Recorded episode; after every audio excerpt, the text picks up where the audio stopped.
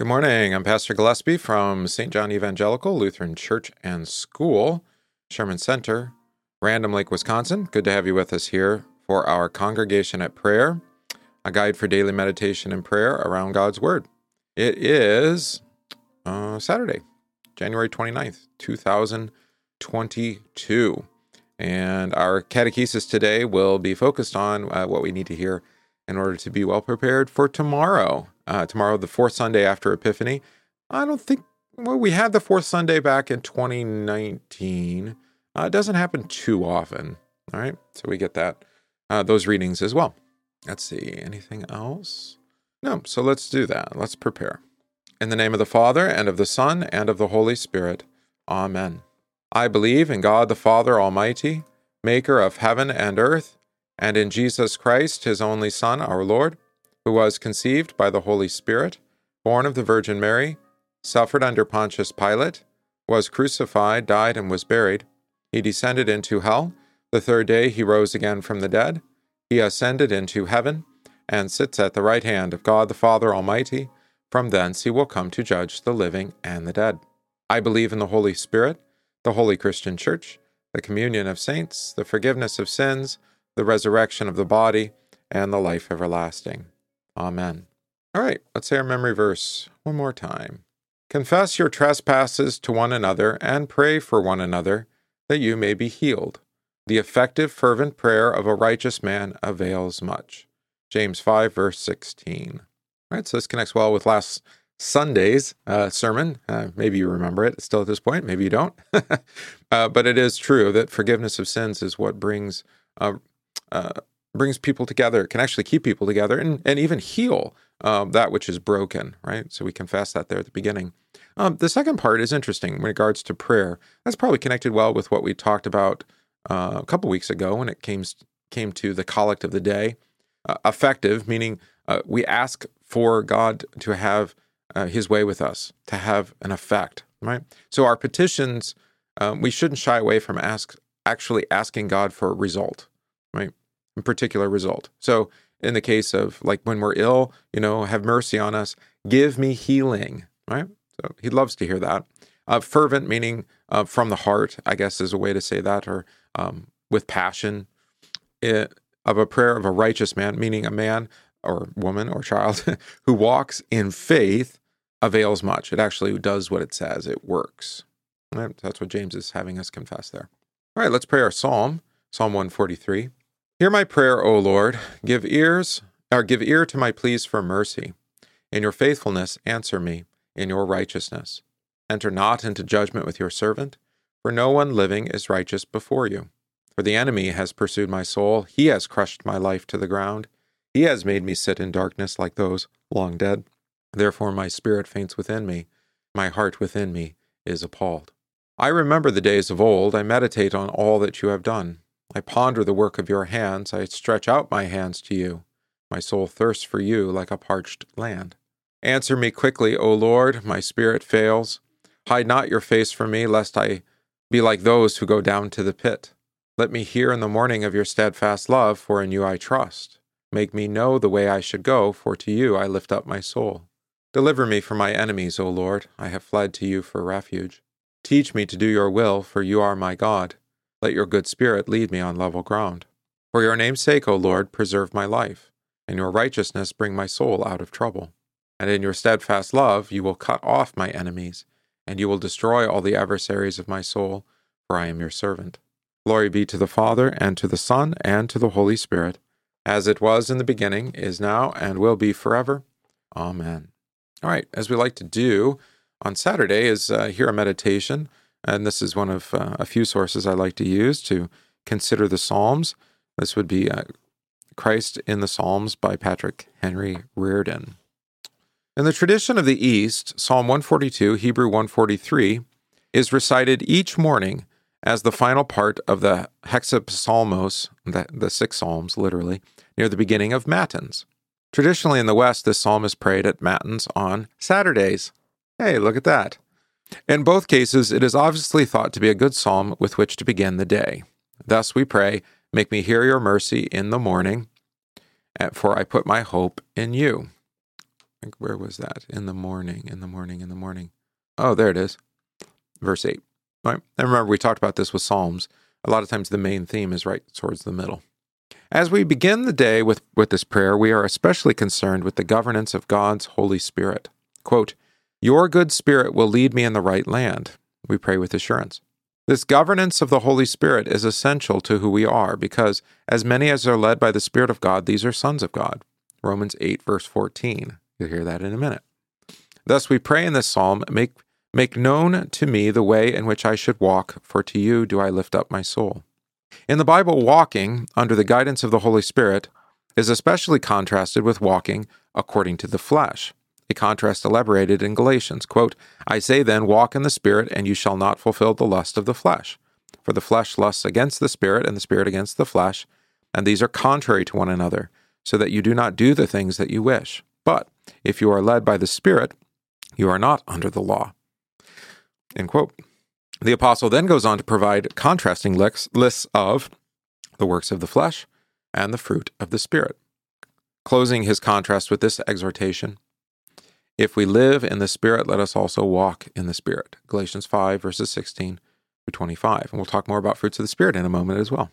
It is particularly to be observed here that St. Paul's treatment of the governance of the Holy Spirit is developed in a context of struggle, of resistance to temptation. Being led by the Spirit of God is not an easy thing, for there are spiritual enemies at work to subvert our efforts. In the same respect, Psalm 142, this psalm, also speaks of this experience of conflict with enemies of the soul.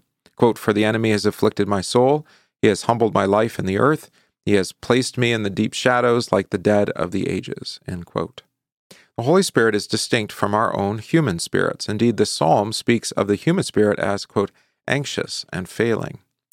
To our frail human spirit, the Holy Spirit is a fountain of renewed hope, inasmuch as, quote, "the Spirit himself bears witness with our spirit that we are children of God, and if children, then heirs, heirs of God and joint heirs with Christ, if indeed we suffer with him, that we may also be glorified together."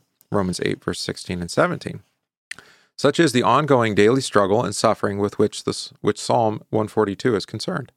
At the same time, the very foundation for all this ascetical struggle is grace, not law.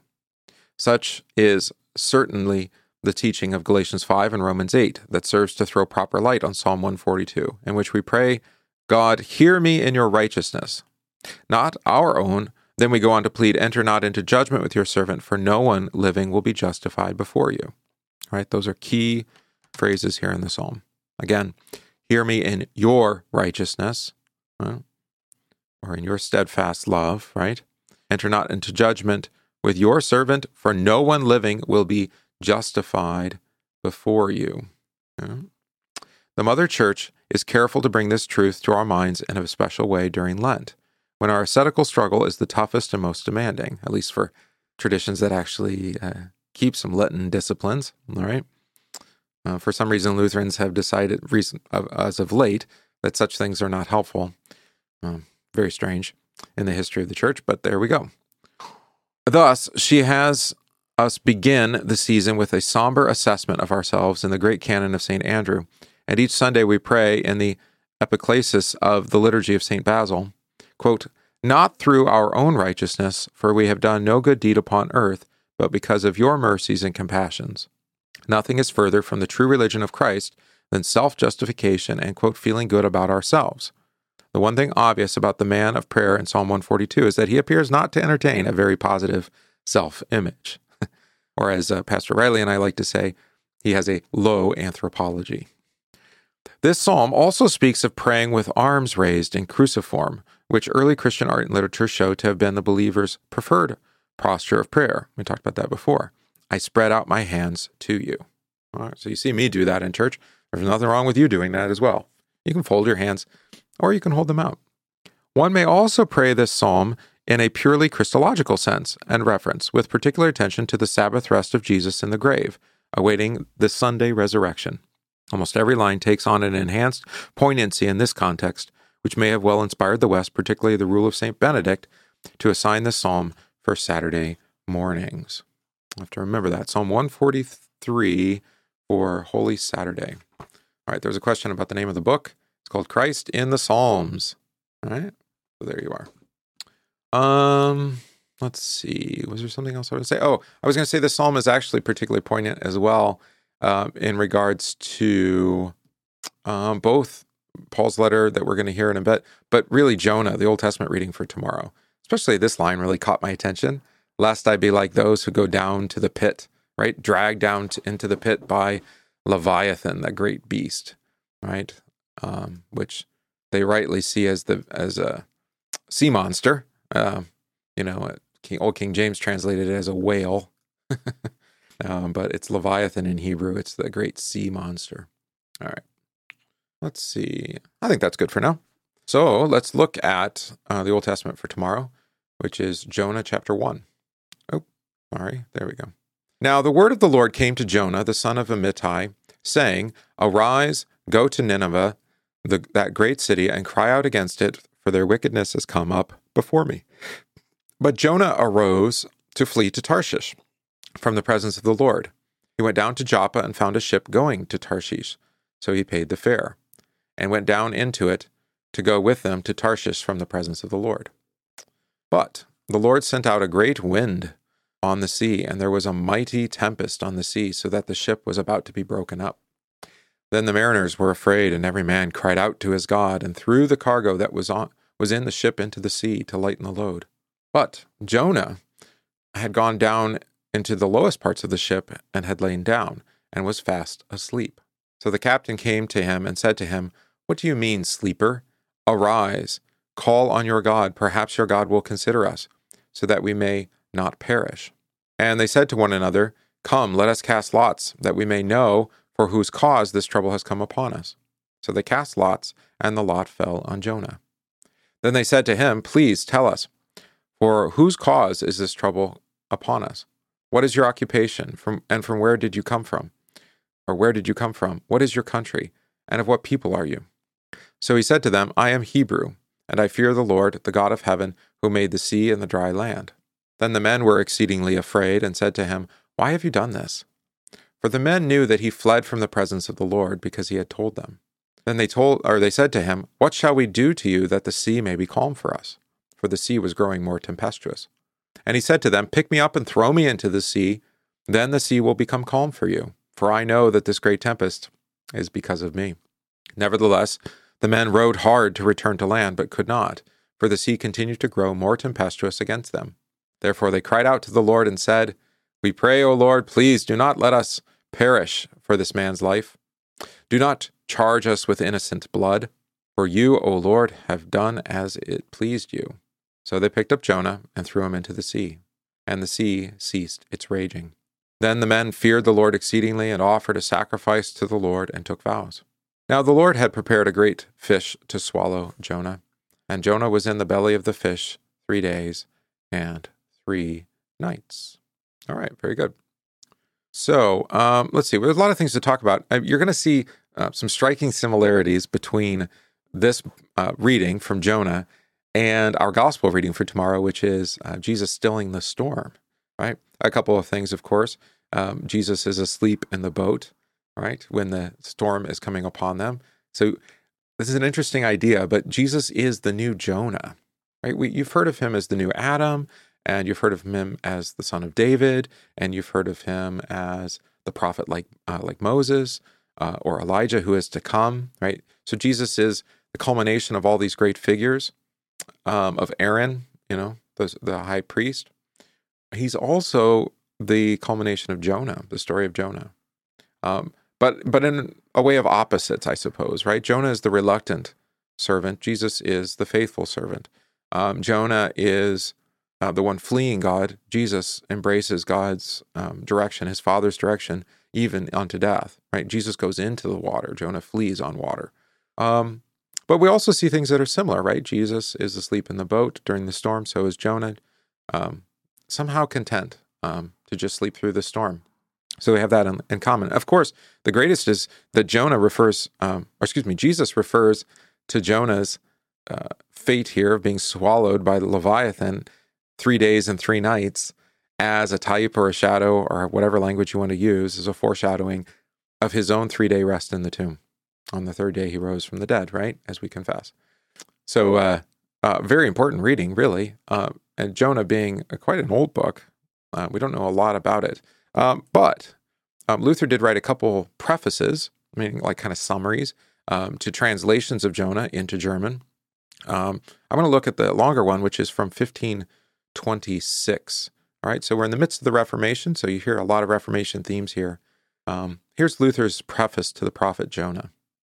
Since the prince of this world has sowed his tares everywhere, and Germany has become gutted with factions and spirits, through whom he not only seduces many, but also turns those who remain faithful to many unprofitable and vain pursuits, and thereby detracts them from Scripture and entices them into his disputes, and thus in the end cunningly catches them off the base of Scripture and works their ruin, it is imperative that we recognize this sly and malicious attack and not become too engrossed in his altercations, lest he lure us away from our defenses and our fortress, and surreptitiously defeat us.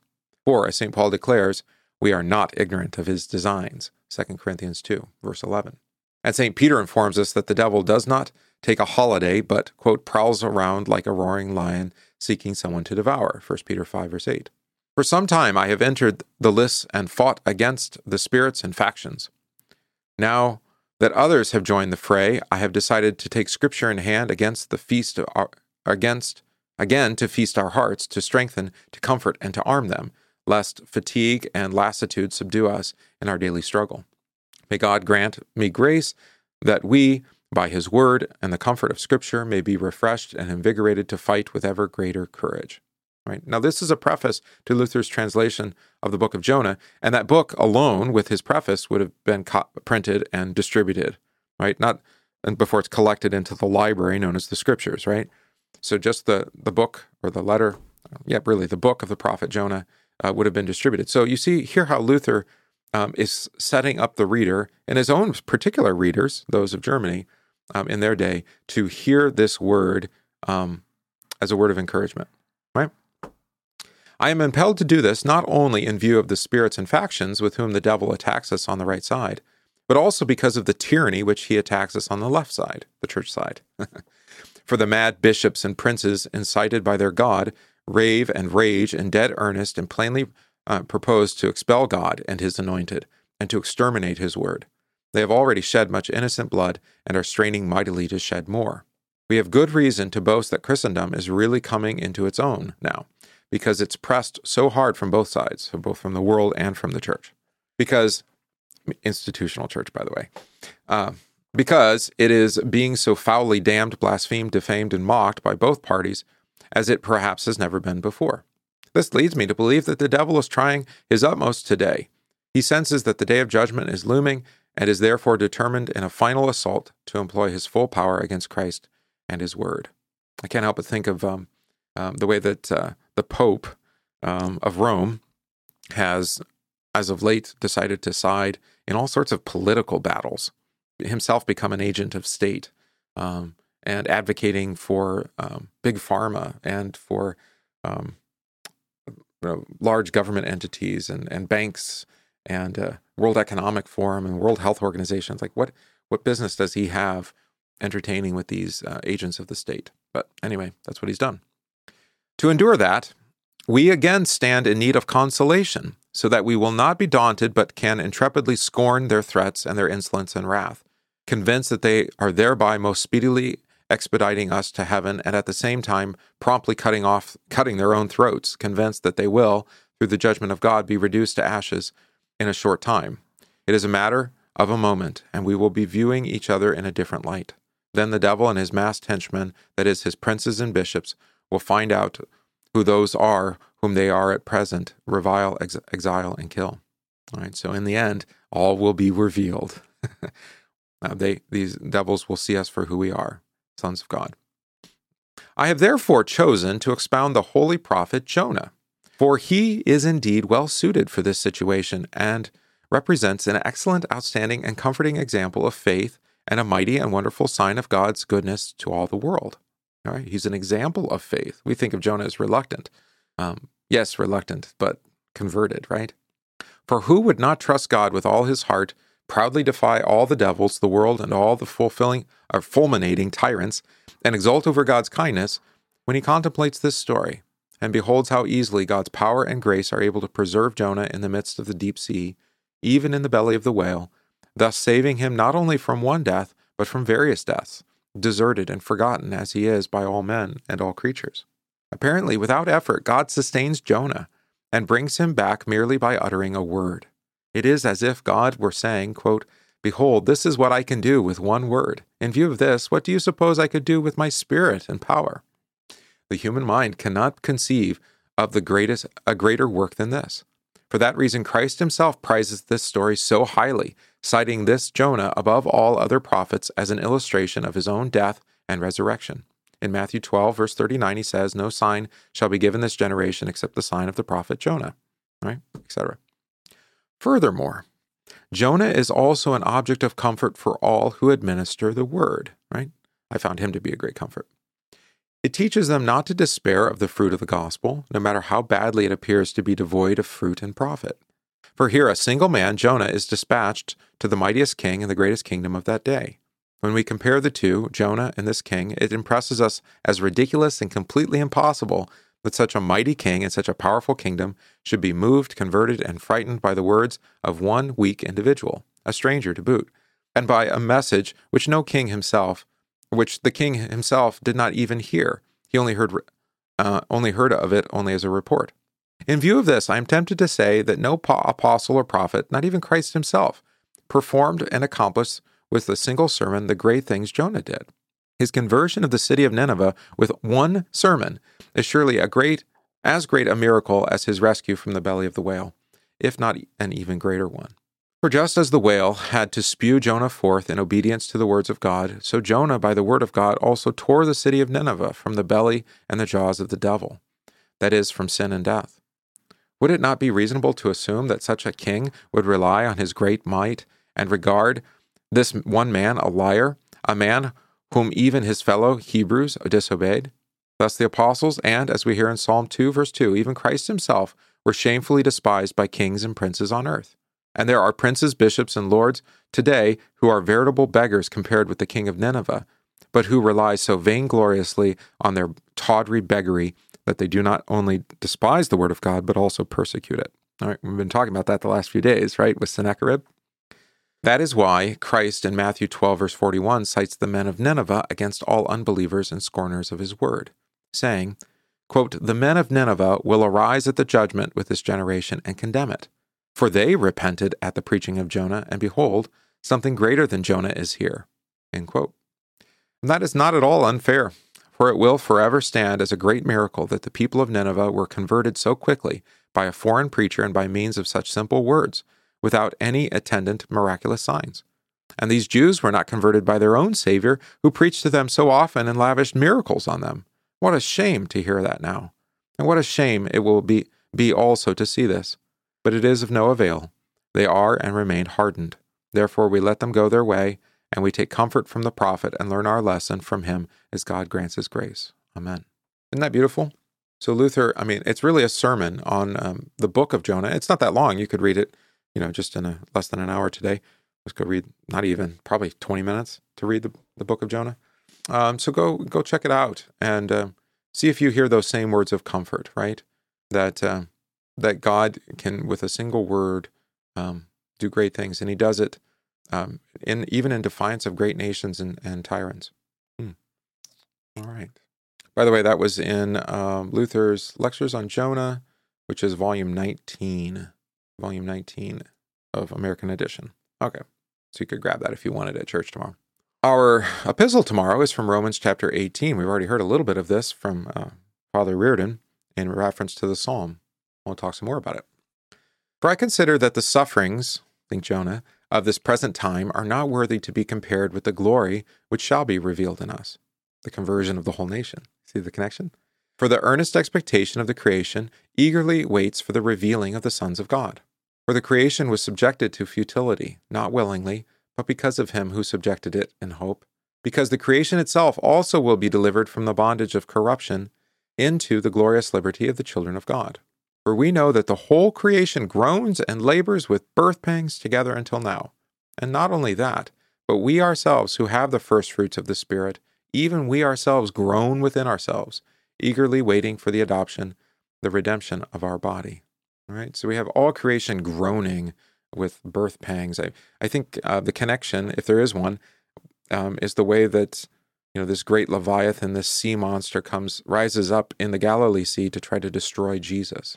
Right, so all creation now has been turned by Adam against Jesus. Right, it's all laboring, but what will be born through it, through this suffering of the present age? A new kingdom, new heavens, new earth, Christ upon his throne, and we as his royal subjects. I did want to talk about a little bit of a doctrinal point here. We're going to talk about conversion, right? Because this really has to do quite well with what happens with Jonah, right? That was Jonah's struggle as a preacher. How could that simple word that he would speak to the nation, how would that one sermon bring about a change of heart, repentance for the forgiveness of sins? Our Formula of Concord, Article 2, is the article on conversion. This is the result of a controversy within the church, so maybe let me back up and get the controversy for you. I have to go a long way back. I'm in the Solid Declaration, which is pretty long. Here we go. A division about free will has arisen not only between the papists and us, but that's the Roman Church, but also among some theologians of the Augsburg Confession themselves, right? And you're probably still arguing amongst yourselves and with your pastor about free will. What is it? Who has it?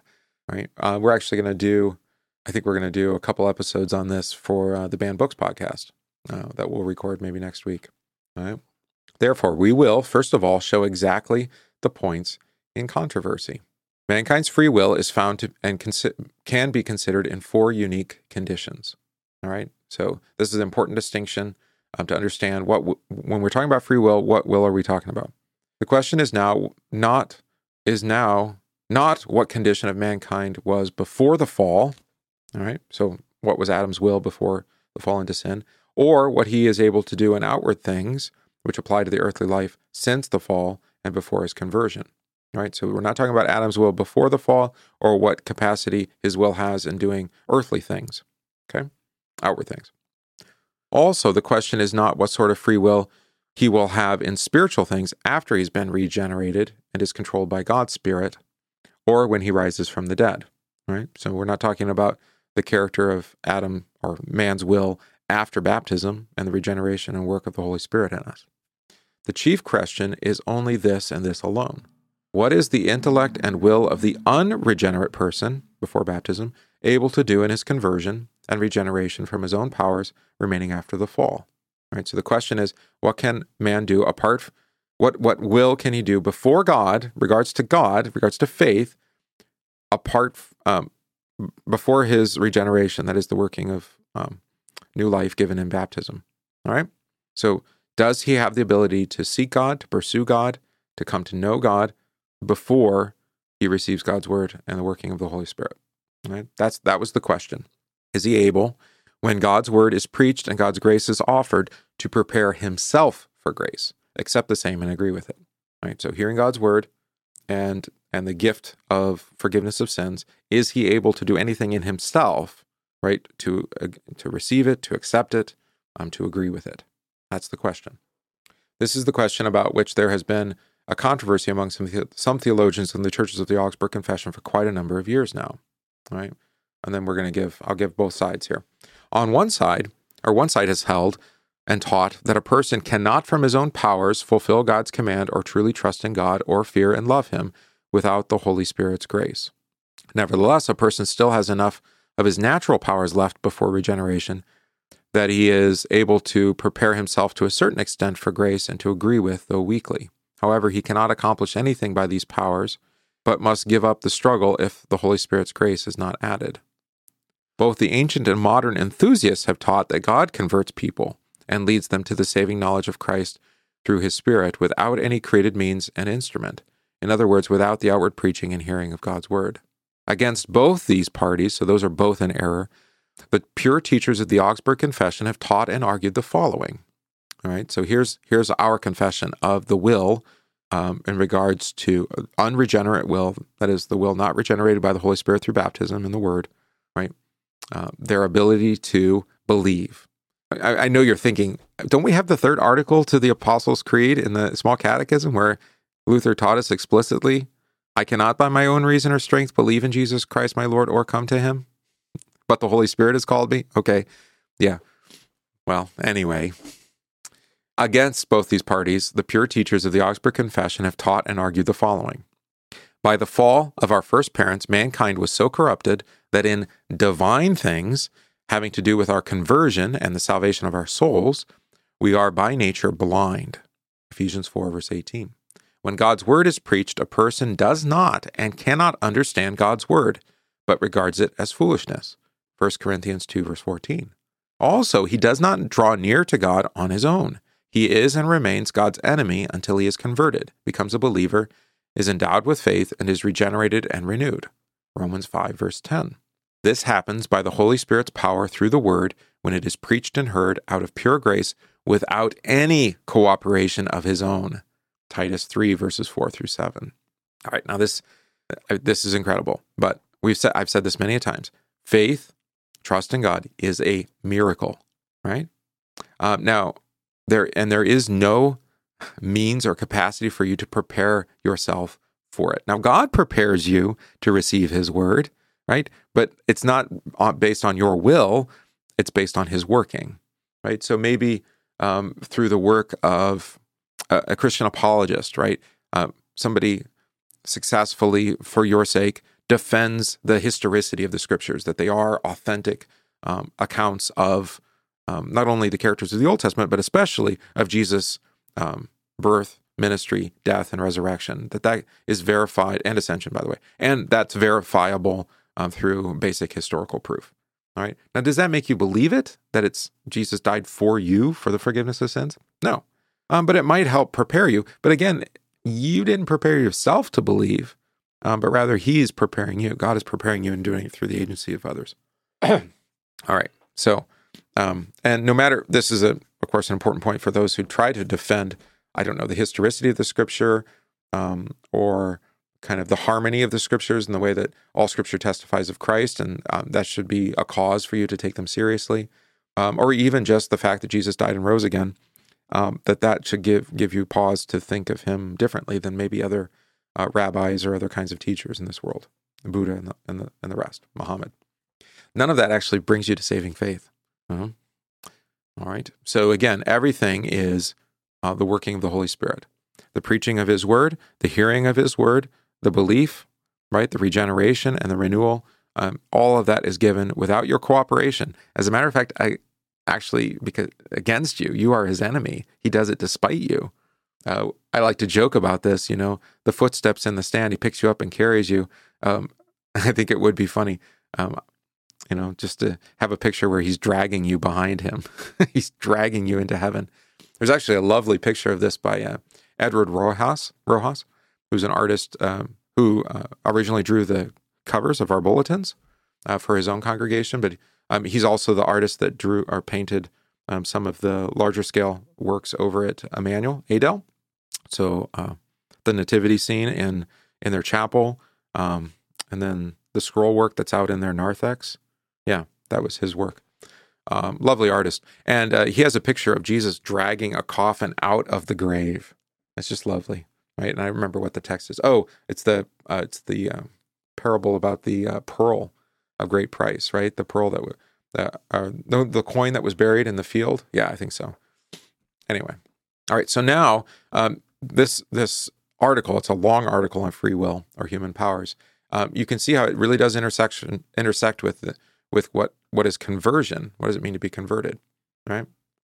So under the article of conversion, we have to talk about like the character of the people who are regenerated. You know, what's the difference between somebody who's baptized and not baptized, unregenerate and regenerate? So our confessor says, there is a great difference between baptized and unbaptized people. According to the teaching of St. Paul in Galatians 3, verse 27, for as many of you as were baptized into Christ have put on Christ. That was our memory verse for last week, right? Our catechism for last week. And are truly made regenerate. They now have a freed will.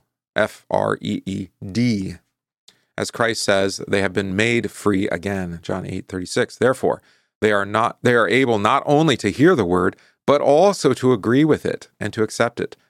Again, although in great weakness, right? Because we struggle against the flesh. The spirit indeed is willing, but the flesh is weak. We receive in this life only the first fruits of the Spirit, Romans 8, verse 23. The new birth is not complete, but only begun in us. The combat and struggle of the flesh against the Spirit remains even in the elect and truly regenerate people. For that, you can see Galatians 5:17. For a great difference can be seen among Christians. Not only is it true that one is weak and another strong in the Spirit, but each Christian also experiences differences in himself. At one time, he is joyful in spirit, and at another, fearful and alarmed. All right? So we're going to talk about this tomorrow, being fearful, being scared, right? What are we afraid of? Right? This happens to everyone, even those baptized and who have the gift of the Spirit. At one time, he is intense in love, strong in faith and hope, and at another time, he is cold and weak. When the baptized act against their conscience, allowing sin to rule in them, they grieve the Holy Spirit in them and lose him. They do not need to be rebaptized, but they must be converted again, as has been said well enough before. All right.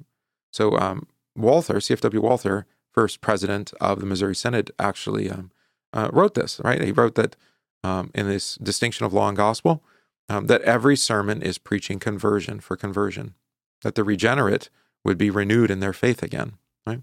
So this is Jesus in the boat tomorrow. He's going to say, "Oh, you of little faith," right? Why is he rebuking them? That their sin would be known to them, that they would repent and believe in him again, right? Don't fear the wind and the waves. Fear Jesus, right? That means to trust in him. All right. So I think that's sufficient on that for today. So go, if you don't have a Book of Concord, go get one. They're inexpensive. They're like $30 for the Reader's Edition. And get a copy. It's a treasure that you can use your whole life for devotion and meditation. That was Article 2 of the Solid Declaration of the Formula of Concord. All right. Let's confess the sacrament of baptism. What does such baptizing with water indicate? It indicates that the old Adam in us should by daily contrition and repentance be drowned and die with all sins and evil desires, and that a new man should daily emerge and arise to live before God in righteousness and purity forever. Where is this written? St. Paul writes in Romans chapter 6, "We were therefore buried with him through baptism into death, in order that just as Christ was raised from the dead through the glory of the Father, we too may live a new life." All right, let us pray. Heavenly Father, through your word and Spirit, you call us to daily contrition and repentance for our sin, that the old Adam in us might be drowned and die with all his sins and evil desires. Work true repentance in our hearts every day. Teach us to confess our sins and to flee to Christ for our life and salvation. By your word of forgiveness, raise up the new man of faith in us, that we might live before you in righteousness and purity forever. Through Jesus Christ our Lord. Amen. Almighty God, we give thanks to you for our baptism into Christ, where we were buried with him through our baptism into his death, in order that just as Christ was raised from the dead, we too may live a new life. Grant us this new life, O Lord, that we might live faithfully and joyously as your children, and the blessed hope of everlasting life in Christ, who lives and reigns with you in the Holy Spirit, one God, now and forever. Amen. I see Chris asked a question here in the chat, and I didn't answer that. So before we continue our prayer, let me answer this. Aren't we God's vessels, right? We are the dwelling place of the Holy Spirit, right? So in regards to the new life of the regenerate, we have Christ's Spirit dwelling in us. So that Paul will say, it is not I who do these things, but it is Christ who is in me who does them. All right? So so what we have is we have the new man who's been joined to us in baptism, that's Jesus, and the old man, our flesh. And these two are at war with us, are at war with one another in our own flesh. Jesus is constantly warring against our own flesh, right? Calling us to repentance for the forgiveness of sins, burdening our conscience that he may relieve it through his suffering and death. That's happening in us. It's not like there's two of us. It's Christ and us, and we're at odds with Christ, right? But he doesn't abandon us or leave us. He dwells in us by faith and by the working of our baptism. And so he's bringing about not only the mortification of our flesh, that we be buried with him, but he's also raising us continually to new life, right? His new life, right? So yes, Jesus dwells in you by his Spirit through your baptism, right? And that's the warfare. It's between you and the new man, Christ.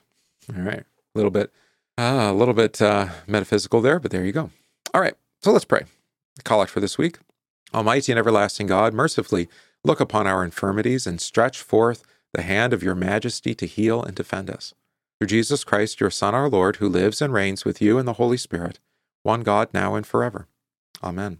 We pray this day for faithfulness to the end, for the renewal of those who are withering in the faith or have fallen away, for pastors as they prepare to administer Christ's holy gifts, and for receptive hearts and minds on the Lord's day. Let us pray to the Lord. Lord, have mercy. Today let's pray in Thanksgiving with Doug, Jeremiah, and Brandon, who all celebrate their baptism. Pray for our households, Aaron, Ruth, Kevin and Kim, Eric, Jennifer, and Dolores. And pray for those ill receiving treatment or recovering, especially Marcella, Bev, Kelsey, Frank, Amanda, Dan, Timothy, and Janice, Colin, Ken, Norm, Sandy, Kathy, Jim, and Elaine, and Mike. Pray for our homebound, Willis, Mickey, and Paul. Pray for the missions and mercy work of the church, especially our mission of the month, Kindred Heart Families. We pray in intercession for all pastors and all hearers of God's word. For all this, let us pray to the Lord. Lord, have mercy. Our Father, who art in heaven, hallowed be thy name. Thy kingdom come, thy will be done, on earth as it is in heaven. Give us this day our daily bread, and forgive us our trespasses, as we forgive those who trespass against us. And lead us not into temptation, but deliver us from evil. For thine is the kingdom, and the power, and the glory, forever and ever. Amen. I thank you, my heavenly Father, through Jesus Christ, your dear Son, that you have kept me this night from all harm and danger, and I pray that you would keep me this day also from sin and every evil, that all my doings in life may please you. For into your hands I commend myself, my body and soul, and all things. Let your holy angel be with me, that the evil foe may have no power over me. Amen. Let us bless the Lord. Thanks be to God. The grace of our Lord Jesus Christ, and the love of God, and the communion of the Holy Spirit be with you all. Amen. All right, we sing our hymn one more time.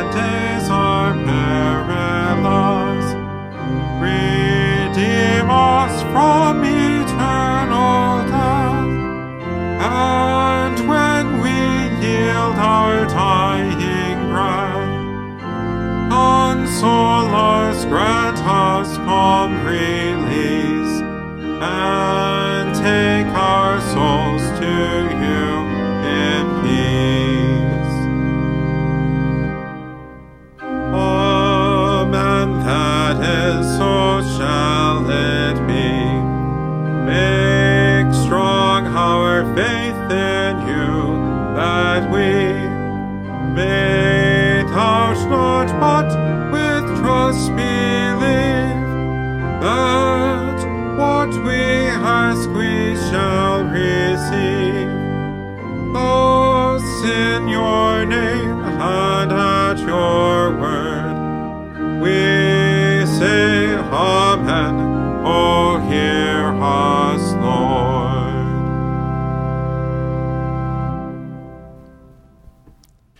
All right, it's so good to have you with us here today for our Congregation of Prayer, Guide for Daily Meditation and Prayer around God's Word.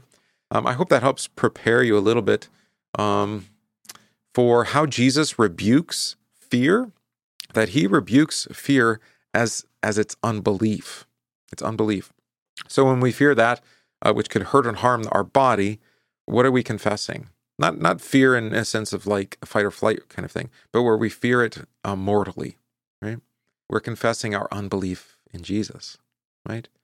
So you might apply this to those who continue to hide away for fear of their neighbors and of viruses, and become hypochondriacs that fear like every little cough and sniffle as not just a healthy fear, but actually, that can hurt and harm our body, but actually a lack of fear of God, right?